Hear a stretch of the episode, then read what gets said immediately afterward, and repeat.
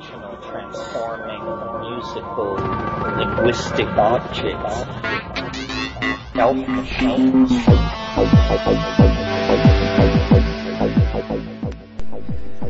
Greetings from Cyberdelic Space. This is Lorenzo, and I'm your host here in the Psychedelic Salon. Well, today I'm going to play a recording from the 2002 Mind States conference that Kevin Whiteside sent to me.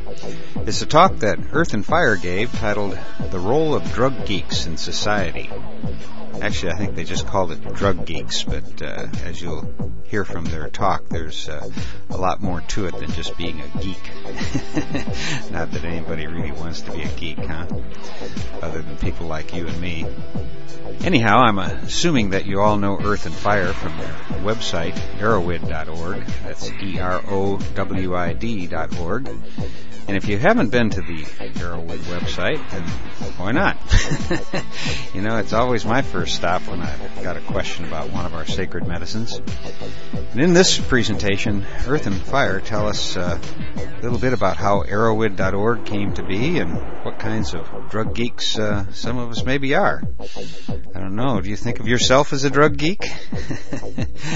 I hadn't really thought of it that way until I heard this talk, but uh, well, let's just listen to Earth and Fire explain what they mean by that term, and then you can decide for yourself.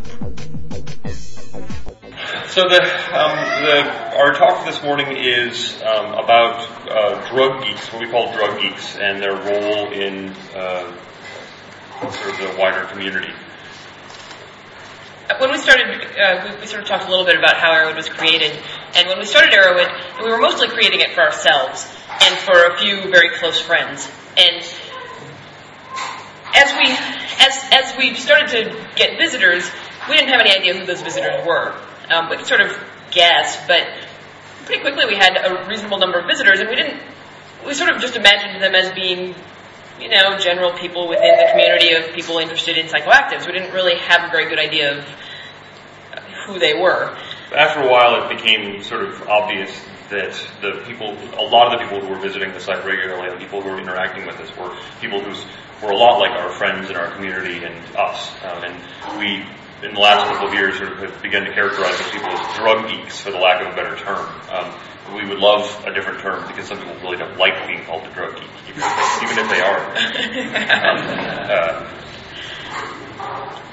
um, so, so we've sort of been developing a, a, a concept in our own minds of this character because in order to help us better serve the needs of the of the this particular character type that uses Erowid a lot.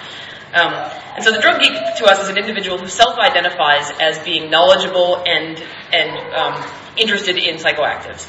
And beyond that, they're more than inter- more interested in they're they're interested in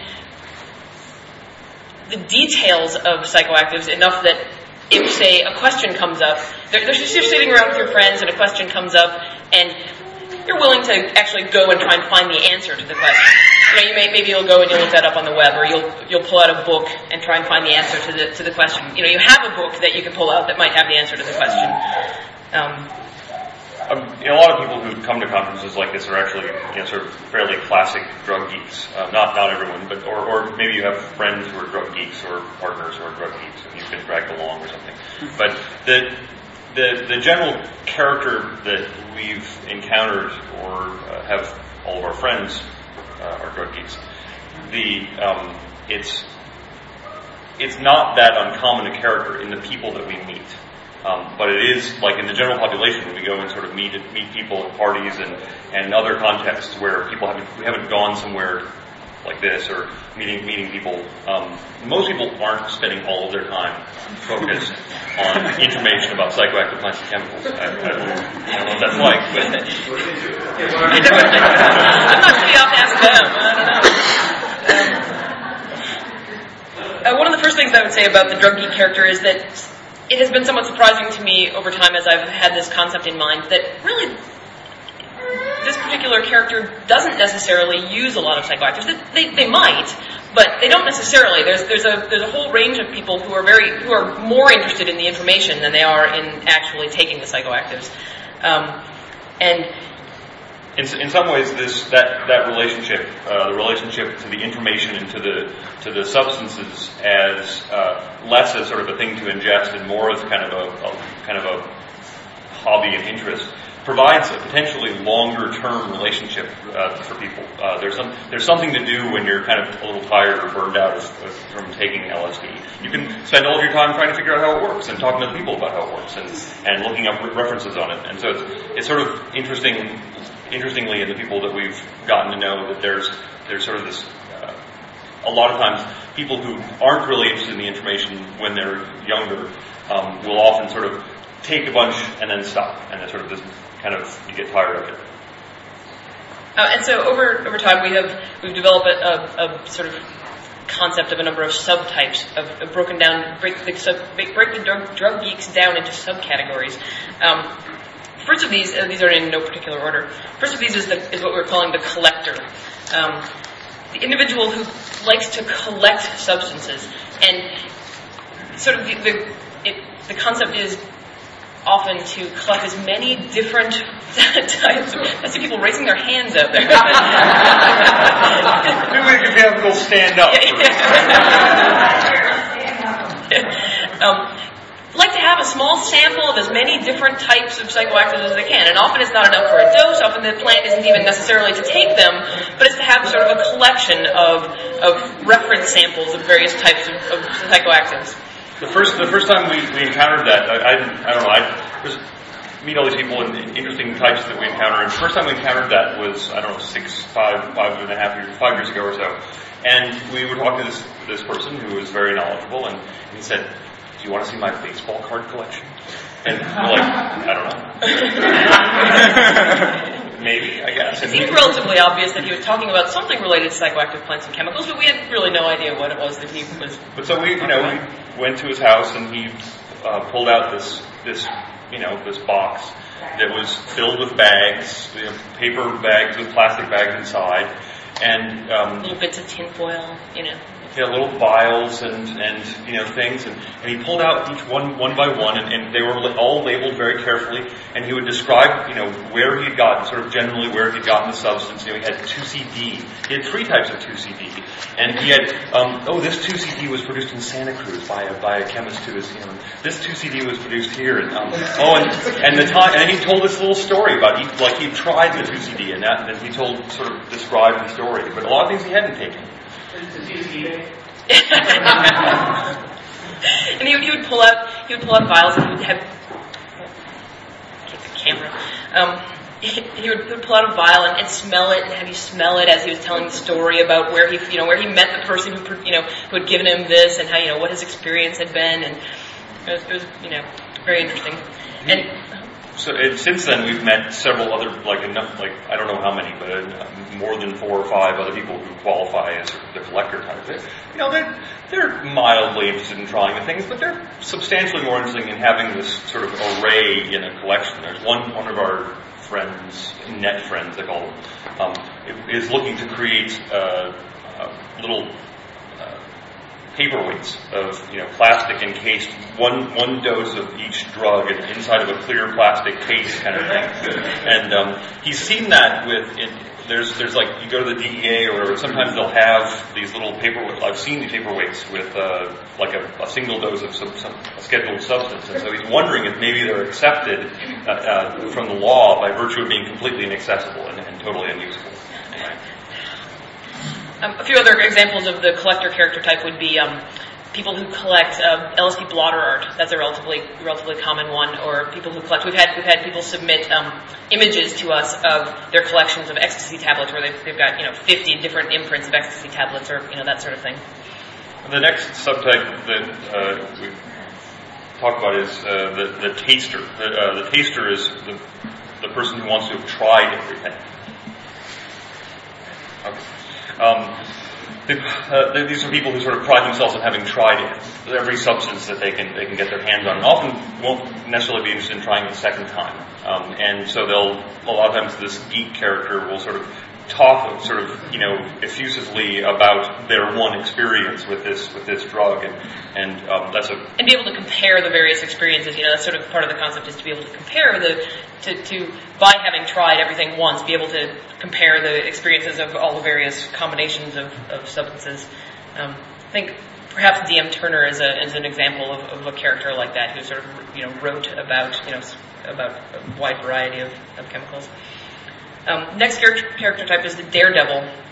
Um, shows some characteristics with the taster, but um, in this character type, it's, it's, sort of about pushing the limits of, of, dosage and experience by doing higher dosages and having stronger and more, you know, mind-bending experiences than, than other people have had on substances.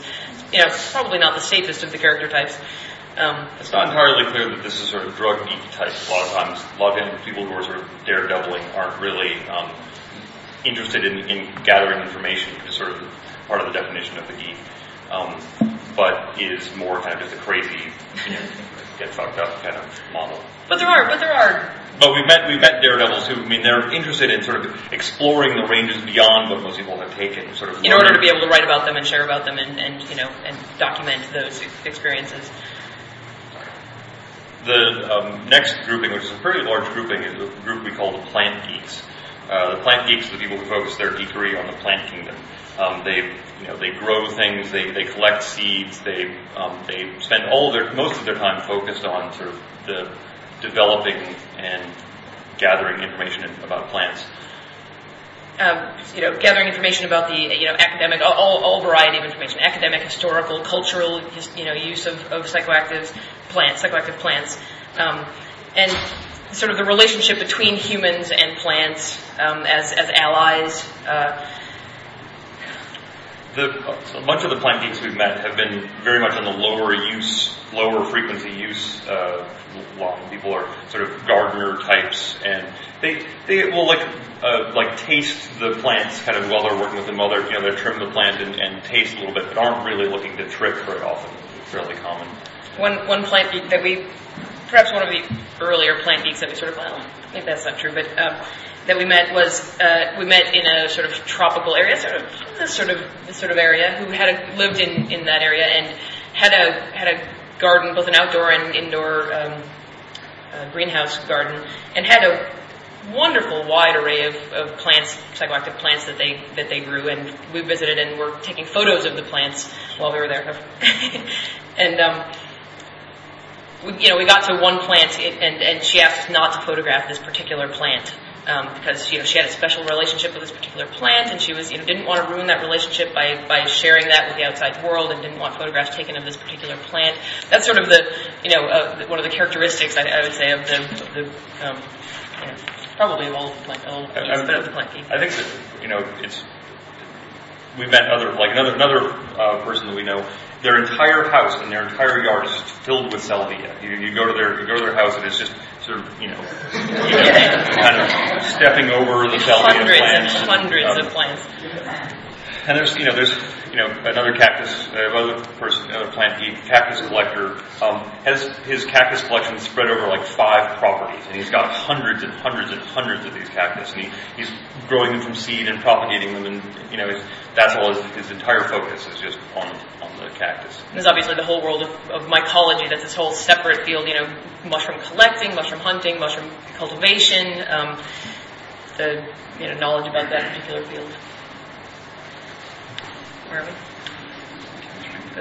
Um, so then there's there's sort of the ob- another obvious subtype is the chemistry geek, the people who spend all their time focusing on chemistry. And we might put you know, Sasha in that grouping, or um, a variety of other people.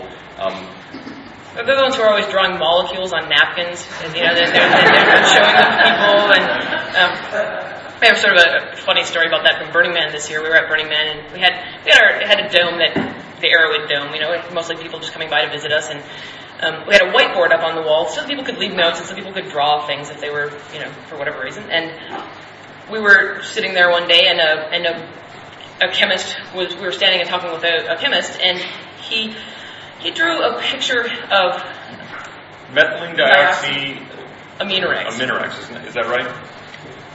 Yeah. Yeah. So um, uh, he drew, he drew uh, methylene dioxyaminorex, which I'd never necessarily seen before, and he asked if we'd heard of if, whether anyone had made it or whatever, and we, we had a little discussion about that, and, and he left. And, and so that was we had this little molecule drawing now on a whiteboard on the wall, and a little while later, a couple of people came in and we were talking to them, and one of them we had never met before, and he, he looked over at the wall and was like, oh, that's sort of interesting, and he went over and stood in front of it for a minute and sort of thinking, and he started drawing, he started drawing out a, a synthesis path for, for this particular molecule, and drew it out and stood and looked at it for a little while, and I was like, that's not quite right, and, you know, changed a couple of things, and I was like, yeah, and, you know, I mean, I know nothing about it. Oh, good, you know. And, and, and then they left, and then then the, The, the first chemist came back, and, and he's like, oh, well, that's a pretty good idea. Yeah, that looks like that and through the next, we left that up because we thought that was just so funny. And um, the, over the next couple of days, several other chemists came by and were like, oh, and we had this discussion, and, and that they were, several other chemists confirmed that yes, that was in fact a, a, a fine proper synthesis of methylene dioxyaminorex, even though methylene dioxyaminorex has never, to our knowledge, been made by man. Uh, so it's sort of this novel, weird. see. Um, I'd say the next the next uh, and last character type uh, subtype that we have is the photo geek. I'm one of those. Um, people who like to collect photos of drugs. Um, sort of avoid the illegalities of actually ever possessing any substances, and instead just you know have pictures of them all. So so if, if you if you um, you know have me come up to you and this week and say. Can I take a picture of that? You'll, you'll know why that is. I, that's what I, I mostly ask people if I can take pictures of. We were at an outdoor party a couple of years ago, and um, we were it was like 3 a.m. or something like that, and, and uh, this nice little waif of a girl came up and said, you know, do you need any E or anything else? And, and I said, I said no, but um, could we take a picture of the ecstasy or something? um, she's like, oh, I don't, I don't know about that. I, I don't know. Um, I'll have to go ask my boyfriend. And so um, we walked over to her boyfriend. And, uh, who was obviously the person who was carrying all the material. And um, uh, and she asked him, he's like, well, I don't know. I'm like, well, um, I don't know. Have you heard the website Erowid? People who run that. Like, oh, great! And so we um, uh, we then spent the next two hours sort of talking about sort of the drug trade and sort of you know taking pictures of all the things he had. And uh, so we're, we're definitely sort of in the photo geek category. Um, when we talk about this, it, often, to me, uh, when I, tr- I try to think of how things sound to the general populace sometimes, and sort of the drug geek characters often sound sort of obsessive. You know, you can sort of odd characters who are focusing on this, you know, unaccepted field and, you know, very, you know, obsessive characters. And, but, most of the, most of them is it's just they're you know it's the it's the hobbies. It's, it's like being a gardener or like being a mechanic or like being a you know whatever. It's just that the field is so un. Um, is mar- marginalized, Marginalized, and pathologized in the, in the wider society. The one of the ways that so that we have this image of this drug of this se- several different subtypes of characters who form what we call the drug geek, um, and it's we because we've interacted with so many around the site and, and sort of we realize that a, a, fairly substantial portion of sort of the power users of Erowid or, or other res- information resources are qualified as sort of drug geeks or academic types.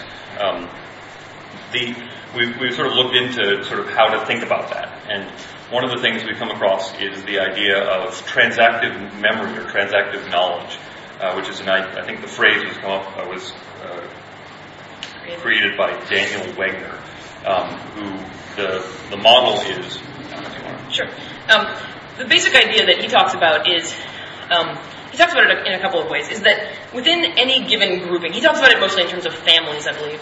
That within given groupings, social groupings, the tasks and information storage in memory is are sort of divided up among various uh, among various people. That within, say, a couple, um, one person might be the expert on a particular topic, and because they're the expert on that topic, the the partner who's not the expert doesn't even really try to remember information about that particular thing because their partner is the holder of that particular memory. They don't you don't need to. I don't need to be able to remember all the things that he remembers because you know it's more efficient if we sort of each remember half of it. So the idea of transactive memory is that you your memory is stored in a sort of you can you can retrieve memories through a transaction of some sort. And there's this idea that in, in, in any organization or organism, the various knowledges about how to do things might be stored in sort of individual members that aren't, you know, like you might, the example that a, a friend gave was that if, uh, that you don't need to learn something if you know an expert at some, you know, at, at that topic, that you sort of, you can, you can sort of leave that out.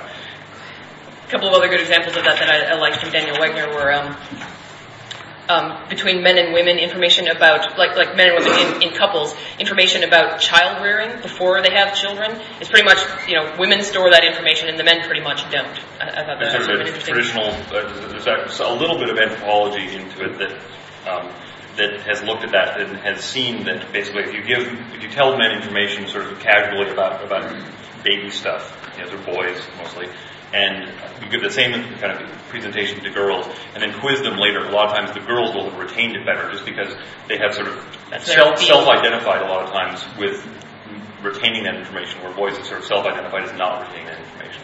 And so there's there's effect with um, uh, in the drug geek kind of model that people who self-identify as knowledgeable on the subject are more likely to retain the information, where people who don't self-identify as knowledgeable will not retain the information as well. And that sort of pertains to the wider society because the uh, tr- the education system, in a lot of ways, has told people to not be self not self-identify as knowledgeable about about psychoactive drugs. That um, there's sort of this the sense that I was taught, at least in, in high school, that, you know, there isn't, all you can really know is sort of how to avoid them. You can't really sort of, like, learn to have sort of a rational relationship with them. There's a couple of ways that that particular role within a community can and can um, can play out, and sort of opposite sides of it are in one in one example, the the drug geek can be a resource which um, which empowers the people around them because they've got access to the information through this particular knowledgeable person around them. They're more likely to learn things because they've got somebody around who they can ask questions of, who can who can who knows how to go and find the answers to particular questions, um, and so and so the sort of that in that model, the the people around the drug geek all develop their knowledge to a greater degree because of the drug geek. And in the other example, the the drug geek is because the drug geek knows so much, the people around them feel as though they don't have to know as much because they can always just go and ask the question. You know, the drug geek will tell them how much MDMA they should do. They don't need to know. They don't need to have that information themselves. They can just go and find that, you know, when they need it, and they don't have to, you know, somebody else will take care of that for them. And so one of the sort of, the sort of this sort of danger side of, of the drug or the geek character is that there's an, example is sort of in modern medicine.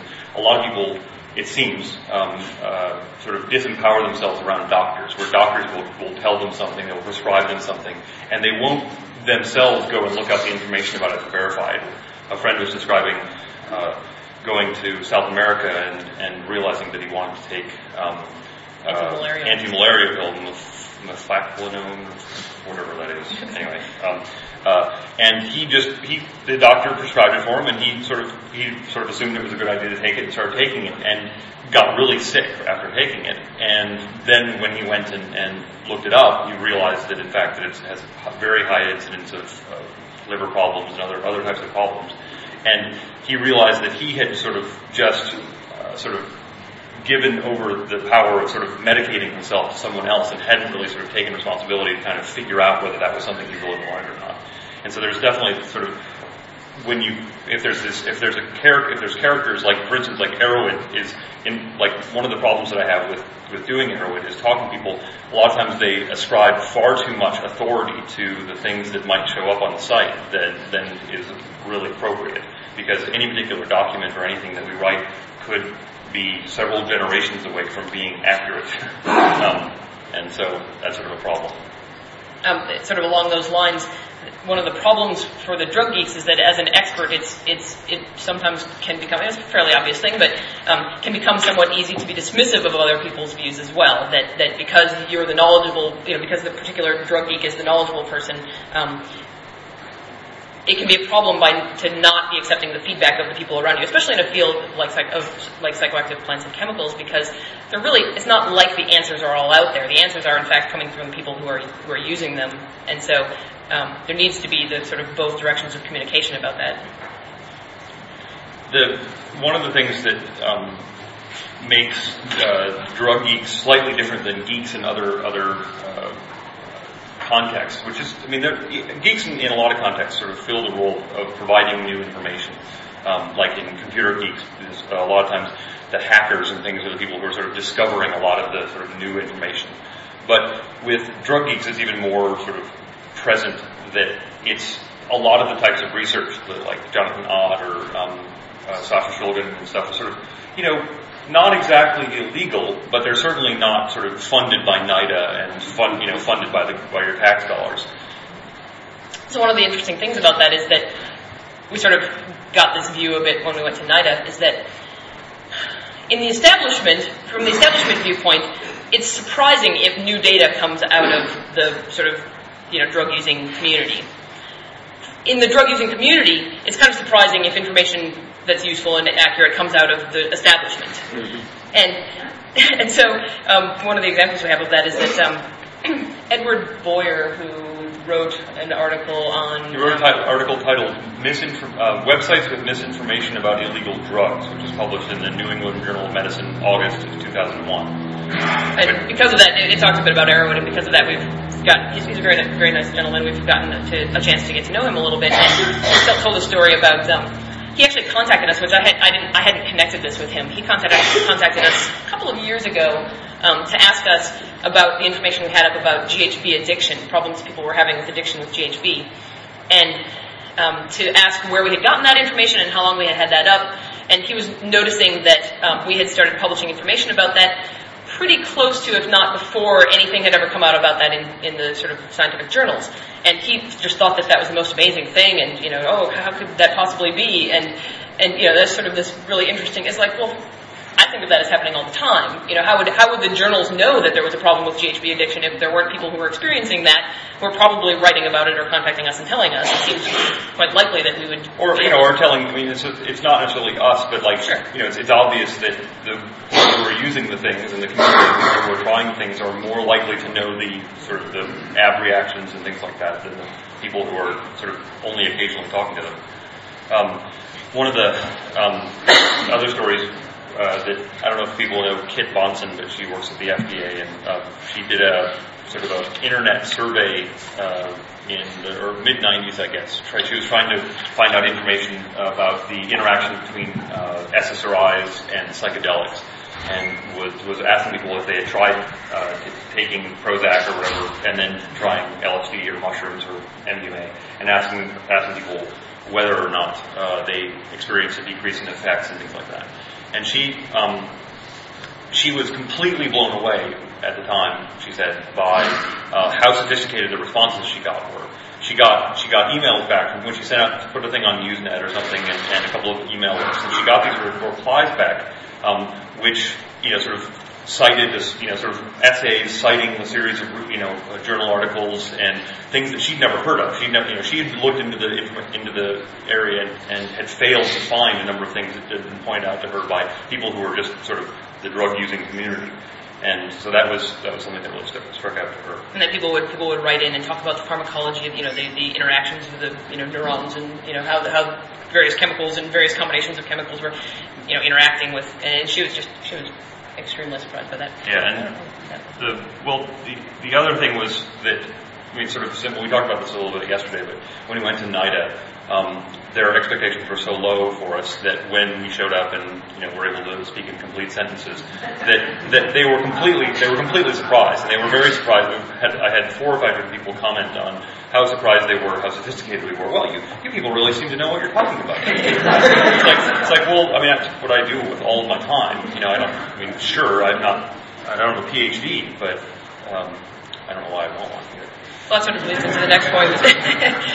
um, that another sort of interesting point for me is that the drug geeks are, in my experience, um, probably just as often self-educated as, as classically educated. That they, you know, there's a certain number of the of the drug geek types who who go and, and get their you know get a degree or a higher degree in the field of, of you know their their choice of geekery, um, but most often the the interest, the the the development into the drug geek character comes before they go and get that education. They're doing that in order to further their drug geekery. Not they aren't becoming drug geeks by going to to a, a university and, and, gathering the information that way.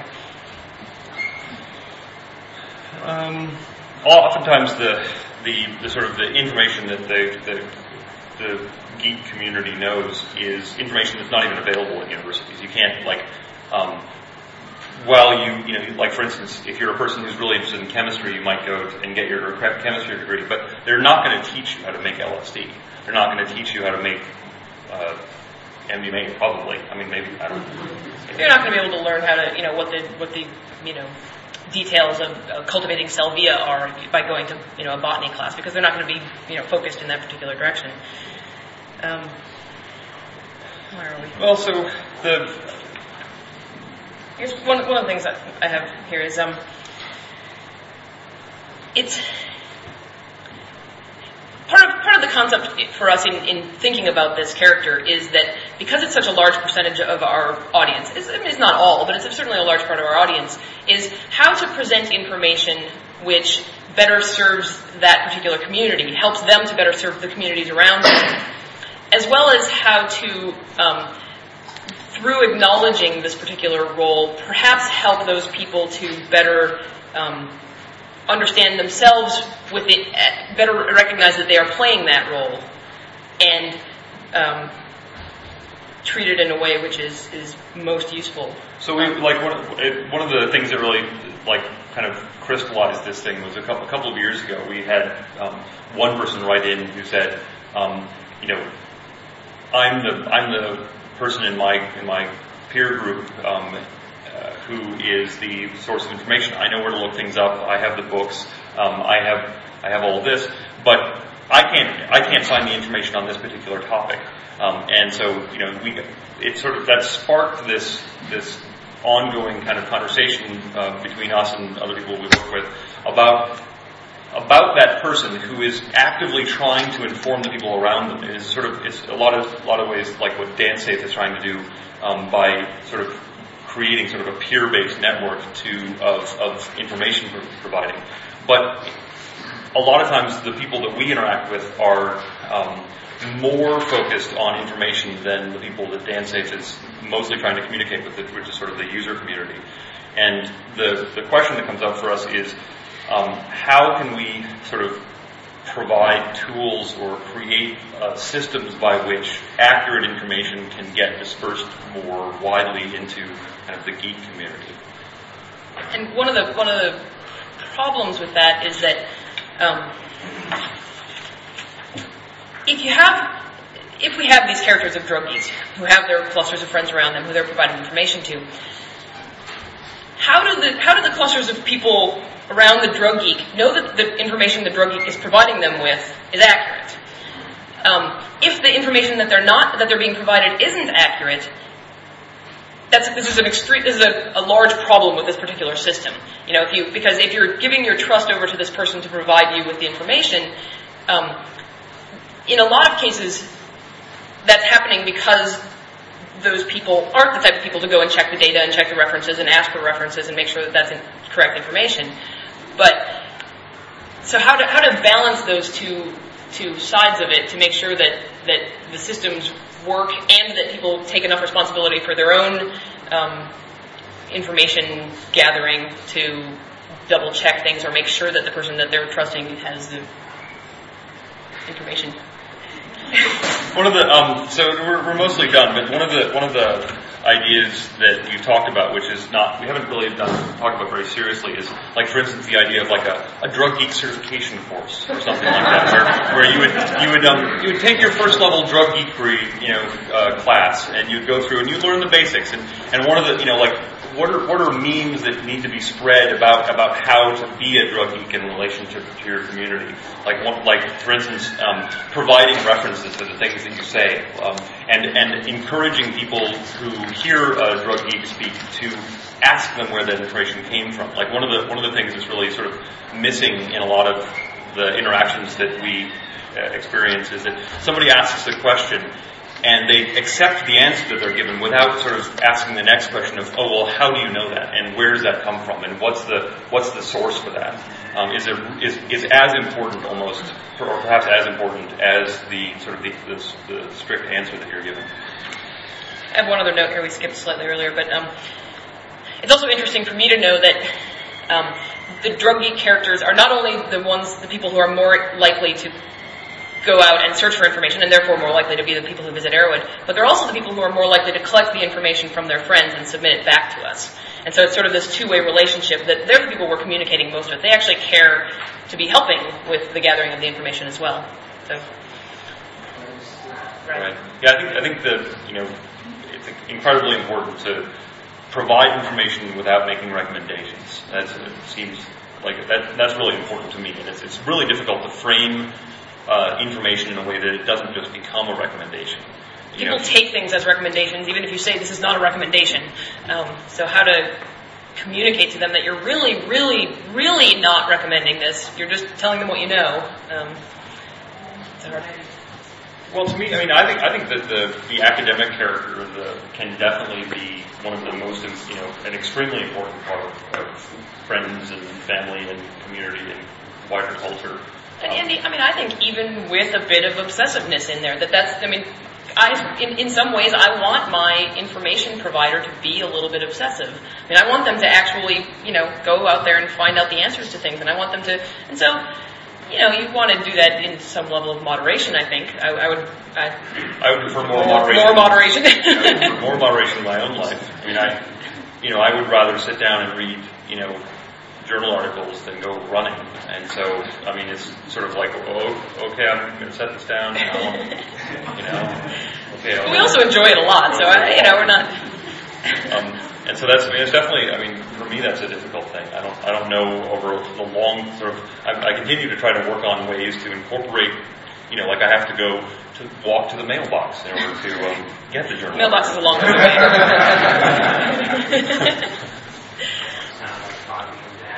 that's, that's probably a, a, a, another subtype. I was thinking about that earlier. Is the is the um, sort of exactly that. The people who, who have who pay attention to and have, have probably read up on techniques for walking through people through difficult experiences and have had knowledge about how that goes and, and have and are the people that people come to when they have those experiences. I think a lot of a lot of times right. I think a lot of times the people who are sort of you know book knowledgeable people often and because people go to ask them questions about you know so how does LSD work again? You know, the, the, those people end up being sort of dragged into situations like, you know, oh, this guy's having a bad trip. You know, you deal with them. You know about LSD.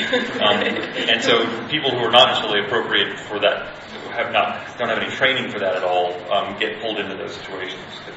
And that's, I think that's fairly common. That it?